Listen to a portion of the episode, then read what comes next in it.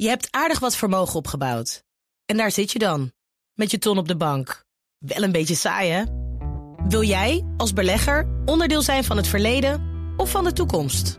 Bridgefund is een slimme fintech die een brug slaat tussen de financiële behoeften van ondernemers en van beleggers. Dus wie belegt bij Bridgefund krijgt niet alleen een mooie vaste rente, maar brengt ook ondernemers in beweging. Echt waar, met die ton kan je zoveel betere dingen doen. Bridgefund. Make money smile. BNR Slimme Koppen wordt mede mogelijk gemaakt door branchevereniging Dutch Digital Agencies. De verslimmers van de wereld om ons heen. BNR Nieuwsradio. Slimme Koppen. Diana Matroos. Welkom bij het nieuwe programma BNR Slimme Koppen, waar we elke week op zoek gaan naar slimme oplossingen voor uitdagende problemen. Want juist nu, nu de wereld op zijn kop staat, moeten we er alles aan doen om Nederland sterker en innovatiever te maken. Deze week de werkplek, want jij hebt er vast ook mee te maken. Thuiswerken op afstand van je collega's met weinig sociale interactie, best lastig. Alles moet tegenwoordig via de Zooms of de Teams, de vrijdagmiddagborrel, de werkvergadering, de schoolontmoetingen. Het massale thuiswerken zorgt voor onzekerheid en angst. Ook gaat het ten koste van de psychische gezondheid van werknemers. Dat stellen de arbodiensten Arbonet en ArboUnie. Dat je toch die sociale interactie hebt met je collega's. En dat is uh, wel iets wat ik mis. Mijn vriendin heeft een uh, cruciaal beroep. Die had vandaag zeven of acht calls. Maar er zit maar één tussendeur uh, tussen haar kantoor en mijn kantoortje. Ja, Jeroen Hoenkamp, CEO van Vodafone Ziggo. De uitdager. Hoe gaat het jou af met die cruciale telefoontjes die jij allemaal moet doen... terwijl je vrouw waarschijnlijk ook thuis zit? Nou ja, we hebben inderdaad één studeerkamer. Mijn vrouw en ik delen één studeerkamer. En uh, dan moet je soms wel inderdaad een beetje plannen. Dus er zijn dagen dat ik inderdaad vraag van... joh, ik heb nu even een belangrijke uh, afspraak, een belangrijke call belangrijk dat het even rustig is. En dan proberen we het zo te vinden. En recentelijk ben ik verhuisd naar uh, de voormalige slaapkamer van mijn dochter, want die is het huis uit. Ah, kijk. Dus, dus ja, dat, je uh, moet even improviseren af en toe. dus dan zit je in een kamer met een heel andere setting natuurlijk. Totaal maar andere setting. Het moet eventjes uh, zo zijn. Um, wat ik heel erg bijzonder vind bij jullie bedrijf. Jullie hebben onlangs aangekondigd als eerste bedrijf dat jullie gewoon echt voor de helft echt permanent thuis gaan werken. Ja, dat klopt. We hebben eigenlijk, ja, we hebben van het begin af aan gezegd. De coronasituatie is natuurlijk heel lastig voor heel veel mensen, voor heel veel bedrijven. Uh, thuiswerken ging iedereen eigenlijk best wel goed af. Maar we hebben toen wel gezegd, laten we wel kijken naar welke kansen er ook zijn om na de coronaperiode met elkaar toch een blijvende verandering te creëren. Dus we zijn in gesprek gegaan met onze medewerkers, met de ondernemingsraad. En we zijn eigenlijk nu al tot een besluit gekomen en hebben dus gecommuniceerd dat we, zodra het weer mag, uh, dat mensen de gelegenheid hebben om 50% van hun tijd thuis te werken. Dus twee à drie dagen. Uh, en twee à drie dagen op kantoor.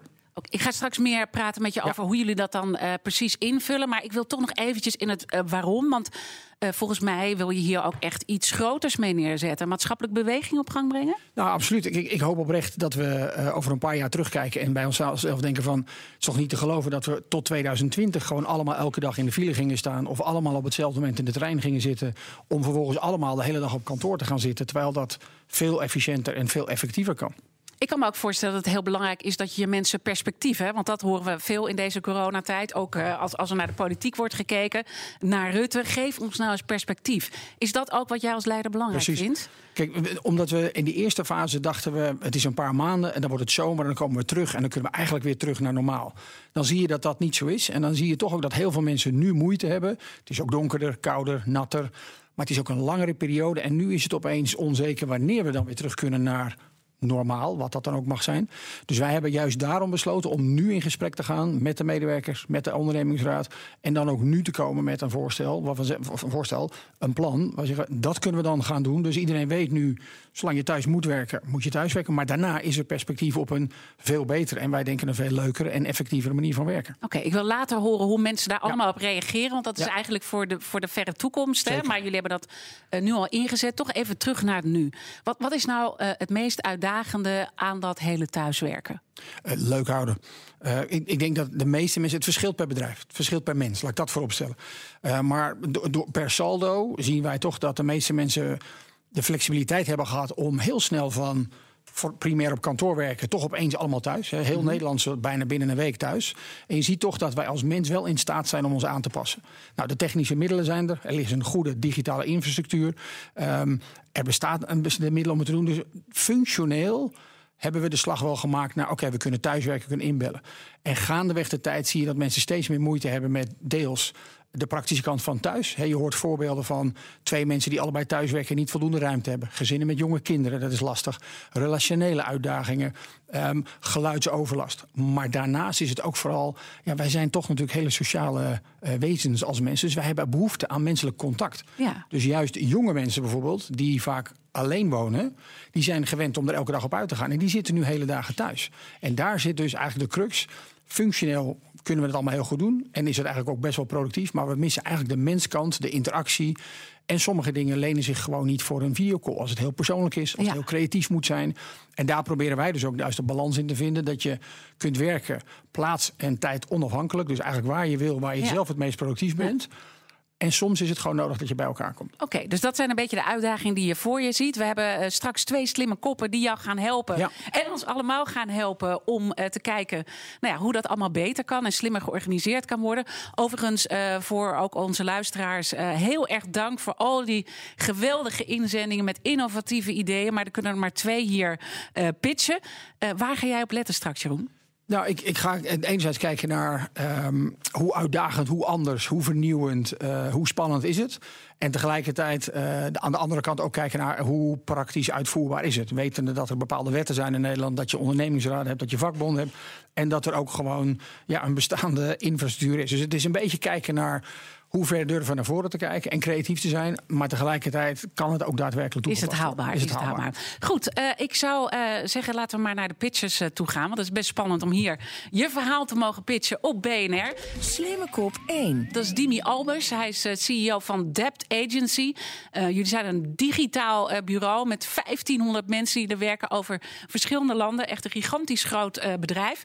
En jullie hebben moeten innoveren in crisistijd. Eh, ja, voor een flink gedeelte wel. Wij hebben het geluk, omdat we in 13 landen zitten, dat veel van ons werk al ja, best wel digitaal plaatsvindt. Want als je wil samenwerken met iemand in Denemarken, dan kun je dat niet altijd fysiek doen. Ehm, eh, dus we hadden het geluk dat we heel veel van de infrastructuur al hadden liggen. Maar net als wat Jeroen zegt, het hele stuk over hoe zorg je nou dat naast dat het efficiënt en effectief is, dat mensen het ook nog leuk vinden en dat mensen geïnspireerd worden en dat mensen interacteren op een manier die ze verrast. Dat is de grote uitdaging en ehm, daar werken we elke dag hard aan om, te zorgen dat dat lukt. Nou, ik denk dat het gewoon heel erg mooi is om jouw pitch te horen. Want je krijgt hier de mogelijkheid om te vertellen wat jouw innovatieve idee is. Ik zou zeggen, Dimi, ga je gang. Ja, het idee is eigenlijk best wel simpel. Wij doen normaal één keer per jaar een, eh, een, een event, dat heet Debt Festival. Drie dagen met al onze collega's uit alle landen op één plek. En dat is er om met elkaar te bouwen, om geïnspireerd te worden en om met elkaar verbonden te worden. Dat kan nu niet. Dus wij kwamen op het idee, laten we dat event van drie dagen naar drie uur brengen. Maar drie uur achter een Zoom-call is knetter, knetter, knetterlang. Dus we hebben bedacht, als wij nou een platform kunnen creëren waarin drie uur drie minuten voelt, dan gaan mensen het wel leuk vinden. En dat drie minuten duren, dat hebben we gedaan door heel erg uit te gaan van hoe wil je als mens graag met anderen interacteren en hoe vind je het leuk om iets te doen. Dus dat betekent een simpel 3D-platform gecreëerd waarin we ons festivalterrein nagebouwd hebben, waarin je op elk moment 15 stages hadden waar verschillende dingen gebeurden, informatieve dingen die mensen tof vinden om over te leren en heel veel fun dingen die gewoon grappig zijn om even naar binnen te gaan. En natuurlijk de onvermijdelijke bar, waar je at random met vier of vijf collega's lekker kunt kletsen, elkaar kunt leren kennen, omdat je elkaar nog niet kende, omdat je in een ander land woont. Dat is wat wij gecreëerd hebben, gekoppeld, je zei net infrastructuur, gekoppeld aan onze infrastructuur, wat betekent dat het allemaal werkt, dat het secure is, dat het voldoet aan alle GDPR en dat soort dingen.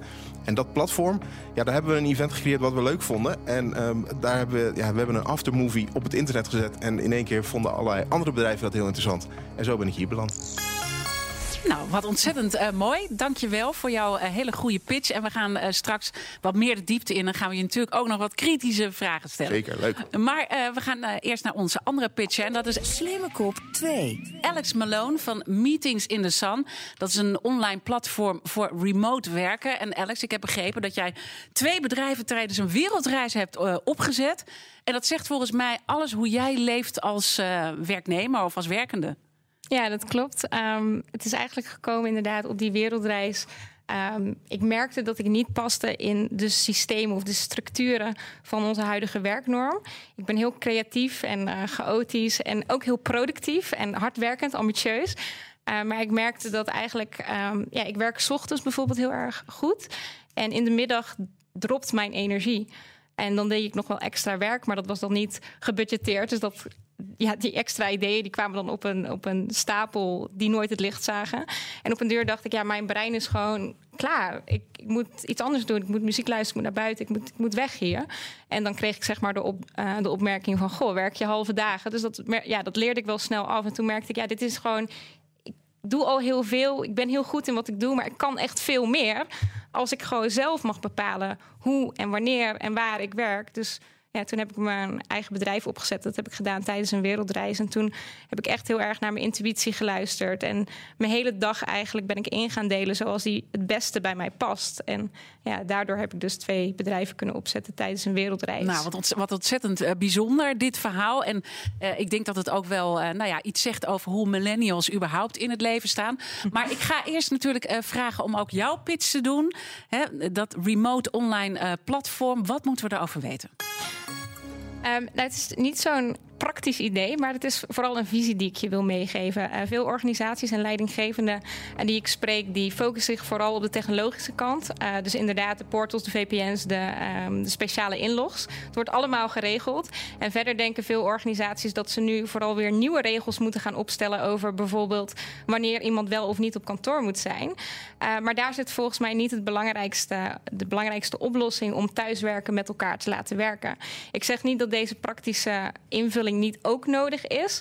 Maar ik zeg wel dat deze praktische oplossingen niet maximaal effect zullen hebben. Uh, zolang er geen bewustwording is rondom een foutieve perceptie. Uh, die de kern is van onze huidige werknorm.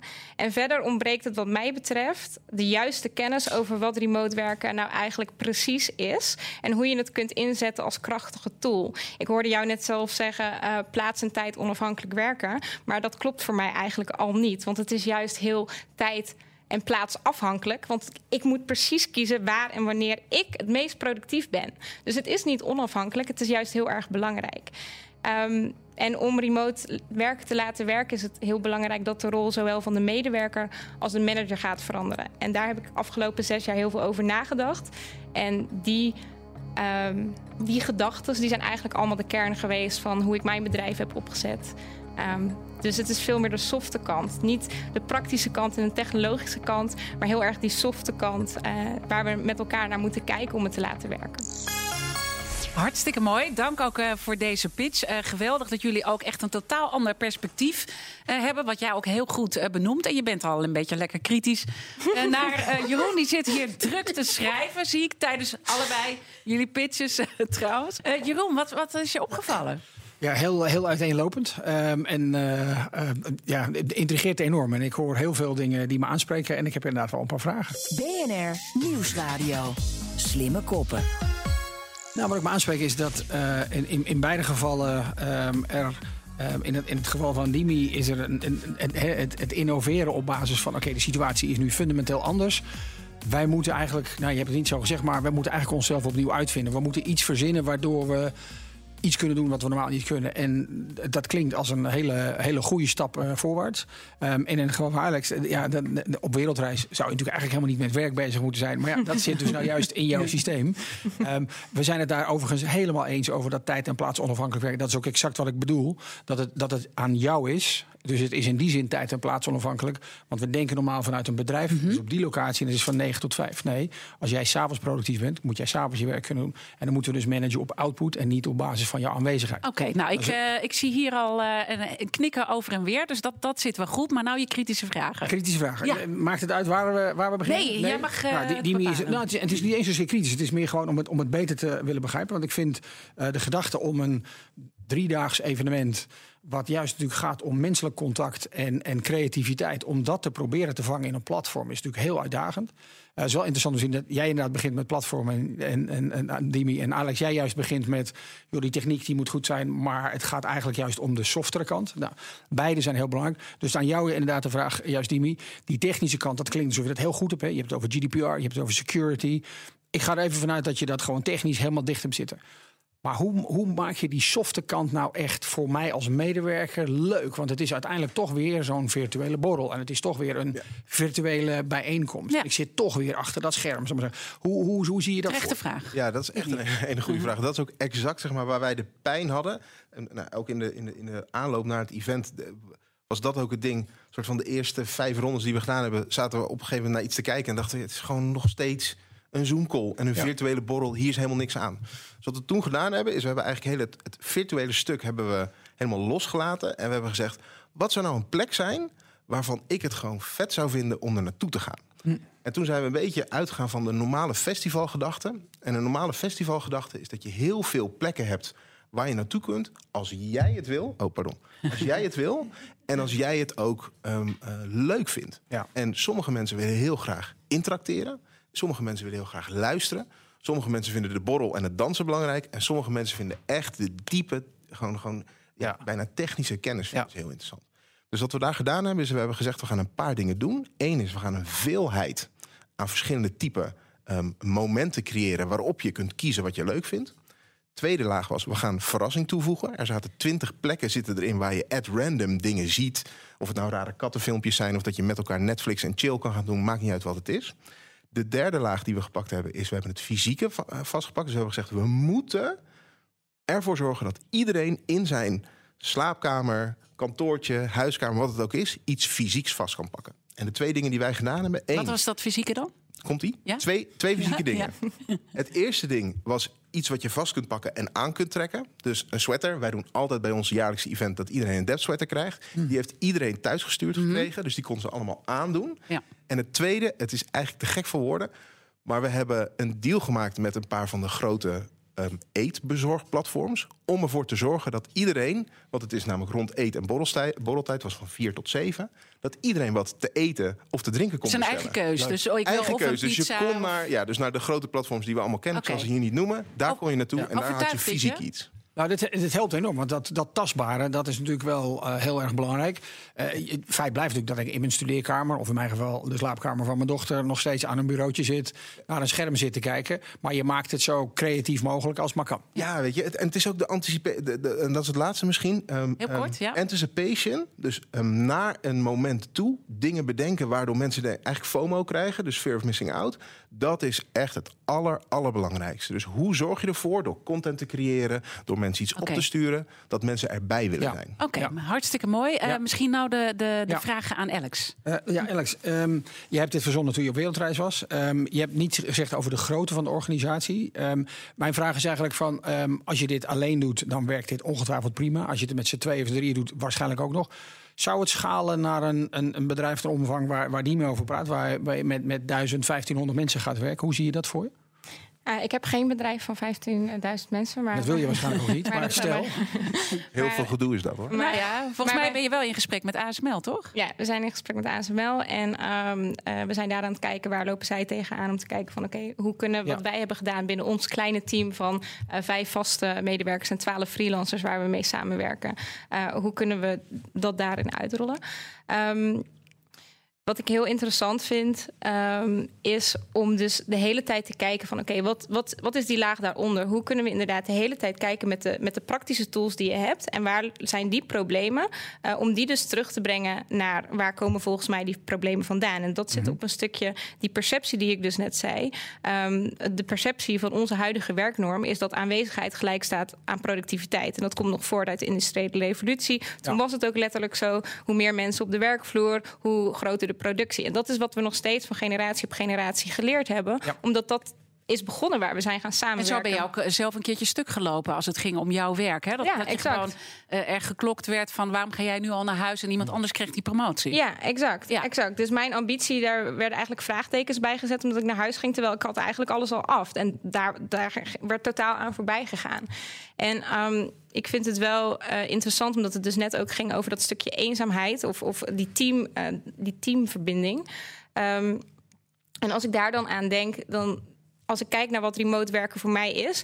Ehm, het is heel erg in verbinding staan met waar je zelf behoeftes aan hebt. Dus heel erg jezelf kennen en vanuit daar zo bepalen van oké, hoe ga ik mijn leven eigenlijk inrichten en hoe is werk daar zo een onderdeel van. Mhm. En als je daar dus naar gaat kijken, dan uh, moet je jezelf op een bepaalde manier leren kennen. Je gaat jezelf fuelen met energie. Het is echt een stukje energiemanagement. En dan kom ik ook bij, jou, uh, bij jouw pitch eigenlijk, Dimi. Want ik denk dus dat dat fantastisch werkt op het moment dat iemand zich al goed in zijn vel voelt. Want dan is het een extra toevoeging aan iemands leven. En dan is het niet van, oh, ik mis verbinding met mijn team. Oh, een werkgever die komt met dit uh, driedaagse festival.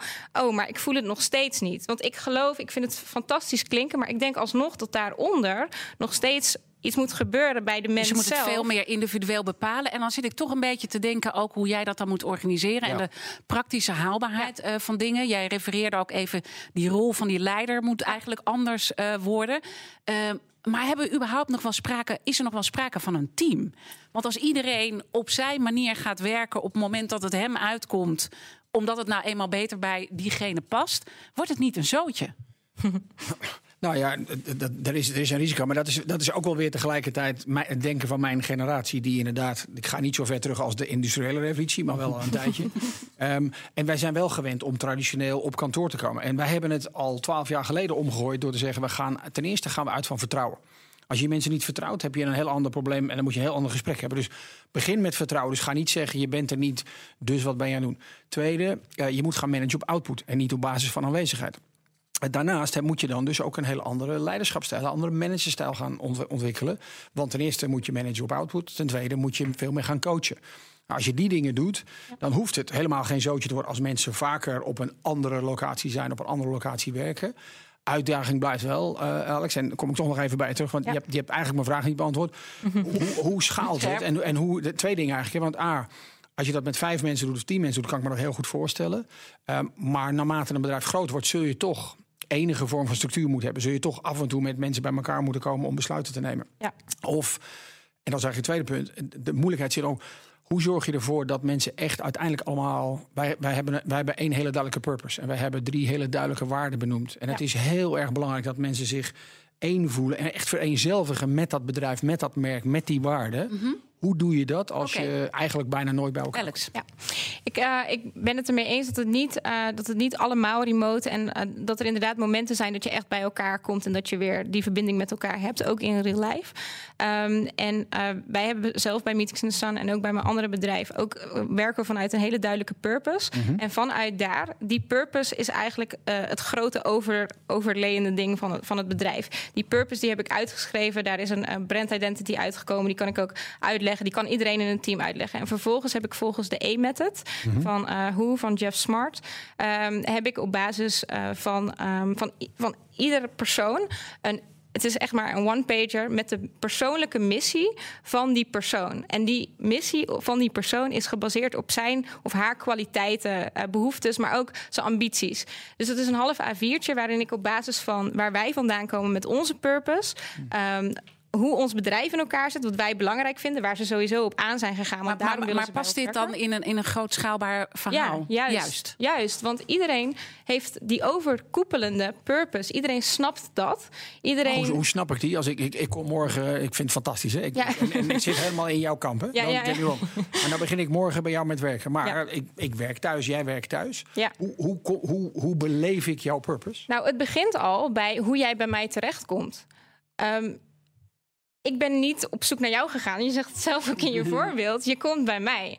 Ik ben aan het delen over wat mijn missie is. Waarom ik het belangrijk vind wat ik doe. En vanuit daar zet ik mensen aan die denken van... wow, fuck, dat is interessant. Meetings in the Sun, wat jullie doen, dat, daar geloof ik in. En die komen bij ons. En dan ga ik vragen stellen. Oké, maar waarom wil jij hier aan bijdragen? Wat doe jij dan?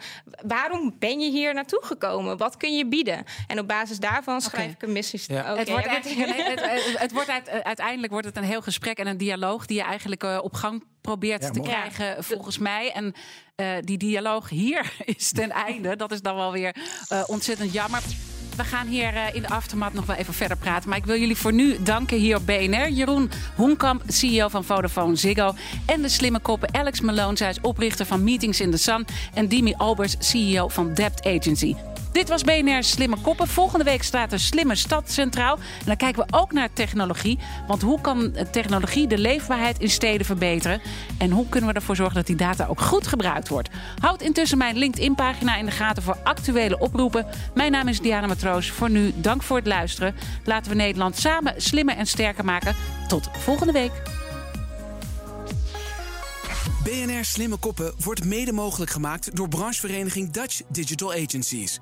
De verslimmers van de wereld om ons heen. Je hebt aardig wat vermogen opgebouwd. En daar zit je dan, met je ton op de bank. Wel een beetje saai, hè? Wil jij, als belegger, onderdeel zijn van het verleden of van de toekomst?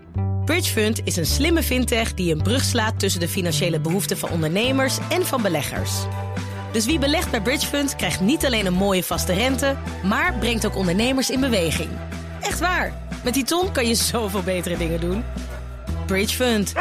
Make money smile.